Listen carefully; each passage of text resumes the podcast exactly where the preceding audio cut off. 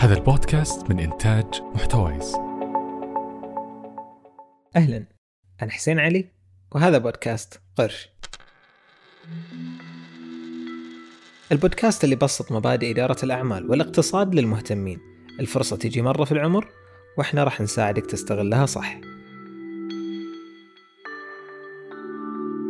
تخيل معي لو تجلس يوم وتلاقي إن كل واحد فينا عنده وظيفة ولا واحد جالس على الطالي. بطالي الكل يمتلك وظيفة يحصل منها راتب ويقدر من خلالها يسدد ديونه ويدفع فواتيره وفوقها يقدر يجمع منها كم قرش يبني فيها بيت العمر أو يزوج ولده.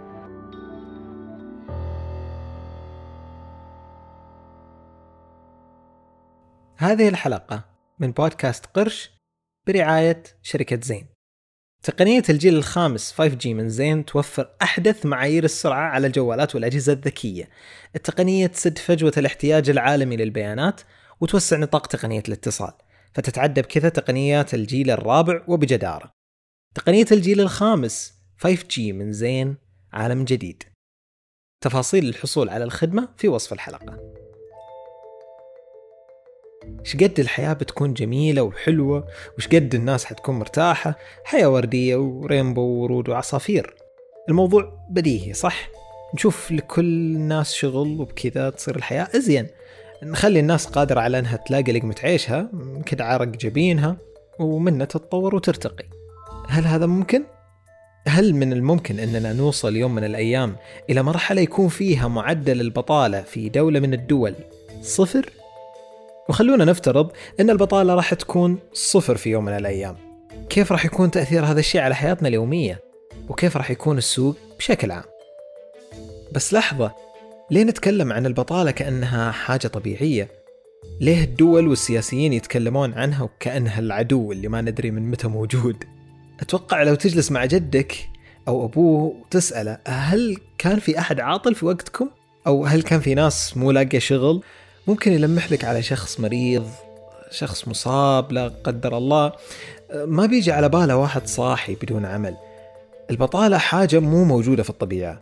ما أتوقع في نملة عاطلة عن العمل ولا حمامة مؤهلاتها أعلى من الوظيفة اللي مقدمة عليها. مو بس كذا البطالة ما كانت حتى موجودة في زمن أجدادنا. إذا من وين ظهرت؟ وليه صرنا كلنا متأثرين بها؟ المفترض أن العالم يتطور يتحسن وحياتنا تكون أفضل. كيف لوهلة صرنا كلنا عرضة لهذا المرض؟ الشبح الذي يطارد أي مجتمع الإشكالية التي ما زال وضعها على الأقل في مجتمعنا مشتتا والقنبلة الكبيرة التي تطارد وزارة العمل فإما نزع الفتيل أو الانفجار لا خيار ثالث. أتحدث عن البطالة. النسبة الآن 12.9 والطموح أن تصل إلى 7% في 2030 والسؤال كيف؟ القضية مش بهالمستوى من البساطة. عشان نستوعب الأسباب لازم نعترف بحاجة قبل كذا. في الزمن اللي عاش فيه جدي وجدك كانت نوعية الوظائف أساسية. بسيطة نسبيا لكن تتطلب الخبرة والتجربة. ما كان في أحد يتخصص وينذر عمره لعمل واحد. على العكس تلقى الناس متمرسة في الكثير من المهارات اللي غالبا عيالها اليومين يبطون عليها. فنقدر نؤرخ بداية تغيير مفهوم العمل والوظيفة إلى بداية الثورة الصناعية اللي قامت في العالم الغربي. ودخول المحرك البخاري في معادلة الصناعة. ظهور مفاهيم ما كانت البشرية تتخيلها قبل مثل الإنتاج المكثف أو اللي يسمى ال mass production. الآلة في هذا الزمن سرقت وظائف الجميع تقريبا. هذه الوظائف الحرفية البسيطة المتكررة. لكن بالمقابل صنعت وظائف جديدة وأعمال تخصصية تحديدا بين الهندسة والطاقة. ولحقتها أدوار ووظائف إدارية متخصصة فقط في استغلال قدرات الآلة والموارد البشرية. هنا بالتحديد ظهر وبوضوح التخصص الوظيفي.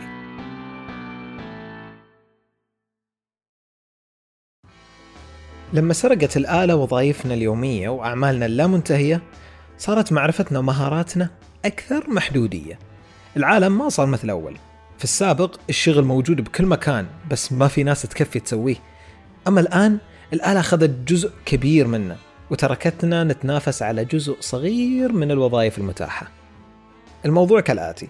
عشان عبود غازي يشتغل في مهنة مثل مهندس ميكانيكي يحتاج يستوعب ويفهم الكثير والكثير من المفاهيم الهندسية. يحتاج يكرس أول عمره في تخصص ضيق وهو الهندسة. عشان يوم يصير بشبابه يقدر يشتغل مهندس للآلة.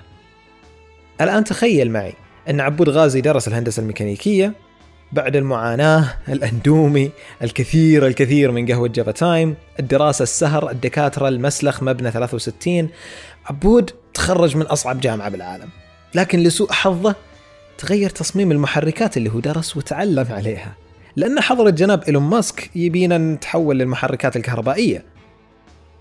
عبود ياخذ شهادته ويقدم فيها من هنا ومن هناك لكن سوق العمل يبي خبرات في المحرك الكهربائي. وما يحتاج معلوماته وخبراته في محرك البنزين. وهنا عبود يجلس عاطل. بوقت دراسته ما كان عنده وقت يجمع خبرات برا تخصصه. فحتى الوظائف الثانية ما تشوفها شخص مناسب لأعمالها. هكذا يا صديقي تولد البطالة. لكن هذا شكل واحد فقط من أشكال البطالة واللي نسميه البطالة الهيكلية أو structural unemployment. البطالة تحدث في هذا النوع لما مهارات الموظف لا تتناسب مع متطلبات الوظيفة. في وظائف لكن كثير من العاملين في السوق ما يمتلك هذه المهارات الخاصة للوظائف الجديدة. مثال بسيط في السابق كانت الشركات تحفظ بياناتها وأرشيفها في دفاتر خاصة دفاتر ورق. كان في مسميات وظيفية وموظفين متخصصين فقط لهالمهمة هذه. لكن لما ظهرت أجهزة الحاسب الآلي وتغيرت عملية تخزين المعلومات تولدت وظائف جديدة تتطلب التعامل مع هذه الآلة الجديدة وهي الكمبيوتر. وبالتالي موظفي الأرشيف والكتاب خسروا وظائفهم لأنهم ما عرفوا يتعاملوا مع أجهزة الحاسب الآلي. وهنا وصية مهمة. أحيانا قد تكون الشهادة الأكاديمية غير كافية إذا كان الشخص مفتقر لكثير من المهارات المهمة اللي يتطلبها السوق اليوم مش أمس.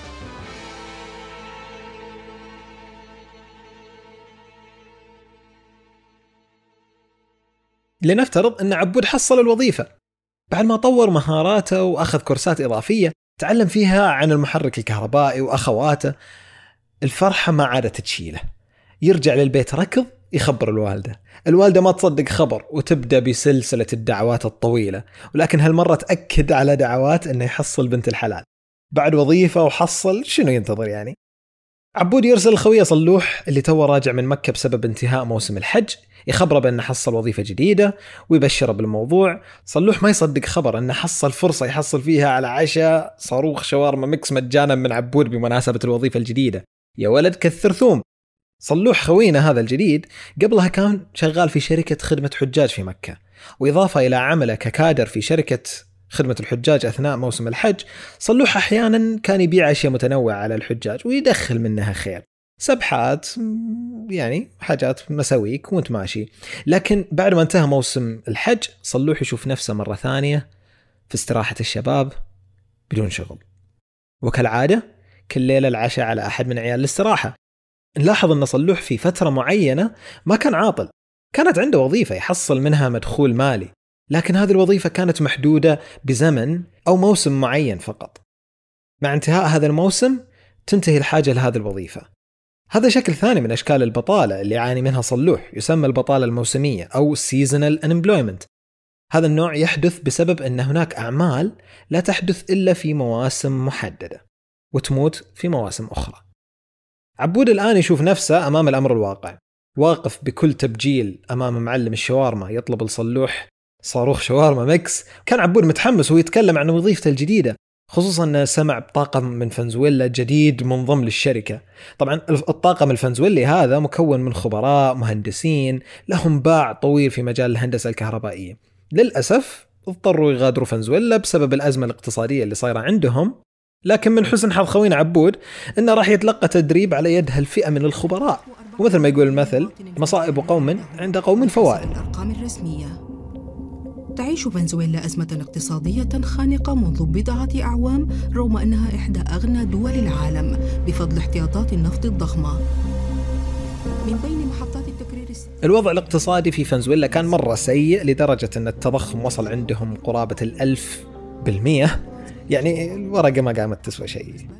فجأة ذول المهندسين فقدوا وظائفهم وشافوا نفسهم أمام واقع جديد وحياة جديدة وتحدي جديد لأن الاقتصاد دائما متقلب. واحيانا يكون فوق واحيانا يكون تحت. فبعض وظائف الناس تكون متغيرة. لما يكون الاقتصاد منتعش وأسعار النفط مستقرة تشوف الشركات تفتح أبوابها للتوظيف تبي توظف كل الناس.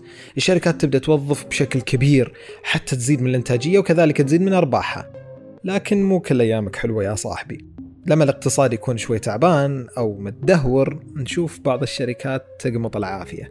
تطرد جزء من موظفينها تقلل من التكاليف تطفي عداد الكهرب تشيك على لمبة الحمام وكذا نفس اللي صار مع مدربي عبود غازي اللي جو من فنزويلا. اقتصادهم كان مرة في الحضيض فالشركات اللي كانت توظفهم اضطرت إنها تطردهم حتى تقلل نسبة التكاليف. هذا الشكل من أشكال البطالة يسمى بالبطالة الدورية أو ال cyclical unemployment هو شكل من أشكال البطالة يحدث لكن نتيجة للدورة الاقتصادية داخل هذه البلد ما بين تضخم أو كساد أو أي سوء إدارة حكومي في البلد نفسه. فجأة انتشر خبر توظيف عبود بين شلة الاستراحة. وبدل ما يدفع شاورما واحدة صار الحين لازم يعشي الشلة كلها. من حسن حظه إنهم كانوا بالمطار يستقبلون علي اخوه اللي جاي من متخرج من أمريكا ماركتينج وحياك يا عليان والكم باك لنادي العاطلين الباطلين. علي كان يحاول يقدم على وظائف قبل لا يجي، لكن لسوء الحظ ما كان في أي ردود. وأكثر شيء صدع براسه إنه يعرف كيف بالضبط يعرف أماكن الإعلانات والوظائف بالبلد.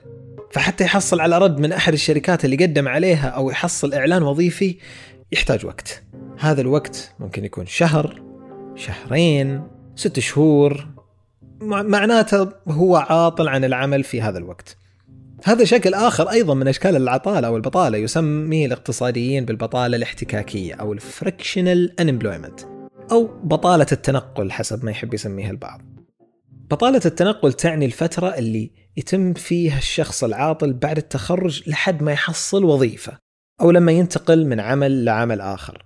طبعا خوينا بالله عبود بدا دوامه واموره زانت والوالدة الله يحفظها كل يوم جايبة لها اسم بنت من بنات الحارة لعل الله يصلحه ويتزوج بعد مرور قرابة سنة تلقى بطلنا لهذه الحلقة عبود غازي اتصال من ال classmate ناصر مسعود طبعا أتوقع أسامي كثيرة في الحلقة. صبركم. ناصر مسعود يسأله عن الشركة اللي يشتغل فيها وإذا يقدر يتواصل مع ال HR ويزبطهم بحكم إنه يعرف بعضهم يعني صديقي شوف لي وظيفة من هنا وهناك. أبو غازي ما قصر وفعلا تواصل معهم لكن الرد كان مش طيب ابدا. موظف الاتش ار قال الشركة زادت من المخصصات والبدلات ورعاية الأطفال وفترة الحضانة وما إلى ذلك. فما ودها توظف أحد في هالفترة عشان لا تزيد عليها التكاليف. لذلك والله أسفين معليش قول لخويك ناصر يدور غيرنا. هذا النوع من البطالة يسمى ال institutional unemployment أو البطالة المؤسسية. هذا النوع من البطالة اللي يعاني منه خوينا ناصر مسعود الآن يرتفع لما الأجور تكون غالية. ومرتفعة ونسبة انخفاضها تكون صعبة نوعا ما. يعني الشركة علشان توظف أحد لازم تدفع مبالغ ضخمة مقابل توظيف هذا الشخص الواحد. وإذا حاولت أنها تقلل من الرواتب وزي كذا ممكن تعاني من مخالفات أو مصروفات أخرى. طبعا خصوصا إذا كانت الشركة توفر إضافة إلى الأجر المرتفع مثلا رعاية صحية حضانة وما شابه ذلك فبالتالي تحاول تقليل من قبول بعض المتقدمين عشان ما يرتفع عليها نسبة التكلفة وتقلل عليها نسبة الأرباح بالنهاية.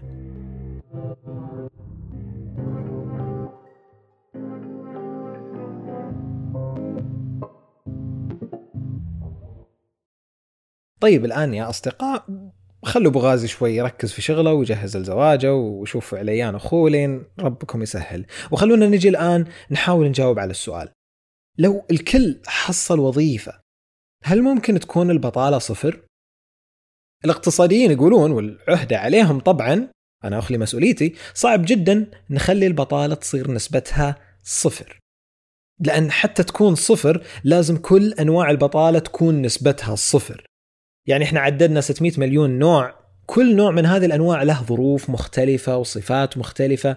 فتخيل إن إحنا علشان نحصل صفر بطالة في بلد من البلدان لازم كل هذه الأشكال من من الأسباب تكون مو موجودة.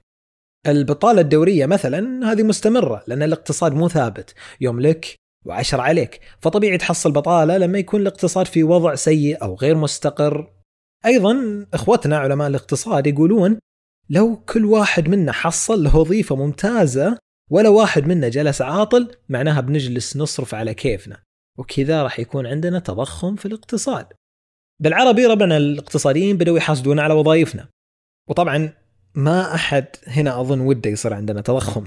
طيب هل البطالة الآن حاجة كويسة أو لا؟ بالتأكيد لا لكن شر لا بد منه. لكن تقليل نسبة البطالة أمر ممكن والدول تشتغل عليه. والنسبة المعقولة اللي ممكن تخبرنا أن الوضع الاقتصادي كويس أو لا هي بين 3.5% إلى 4.5% طبعا هذا حسب تقرير البنك المركزي الأمريكي أو الفيدرال ريزرف.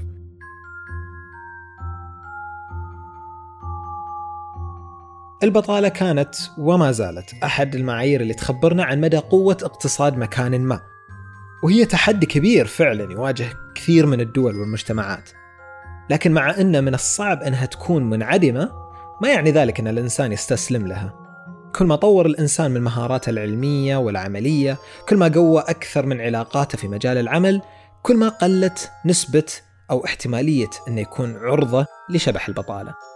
وكل ما زادت الفرصة أنه يكون مثل صاحبنا أبو غازي اللي مستمتع الآن بوظيفته في انتظار مولوده الثاني في الطريق. طبعا أمزح أبو غازي يعني قلنا بنجحفل فيك شوي.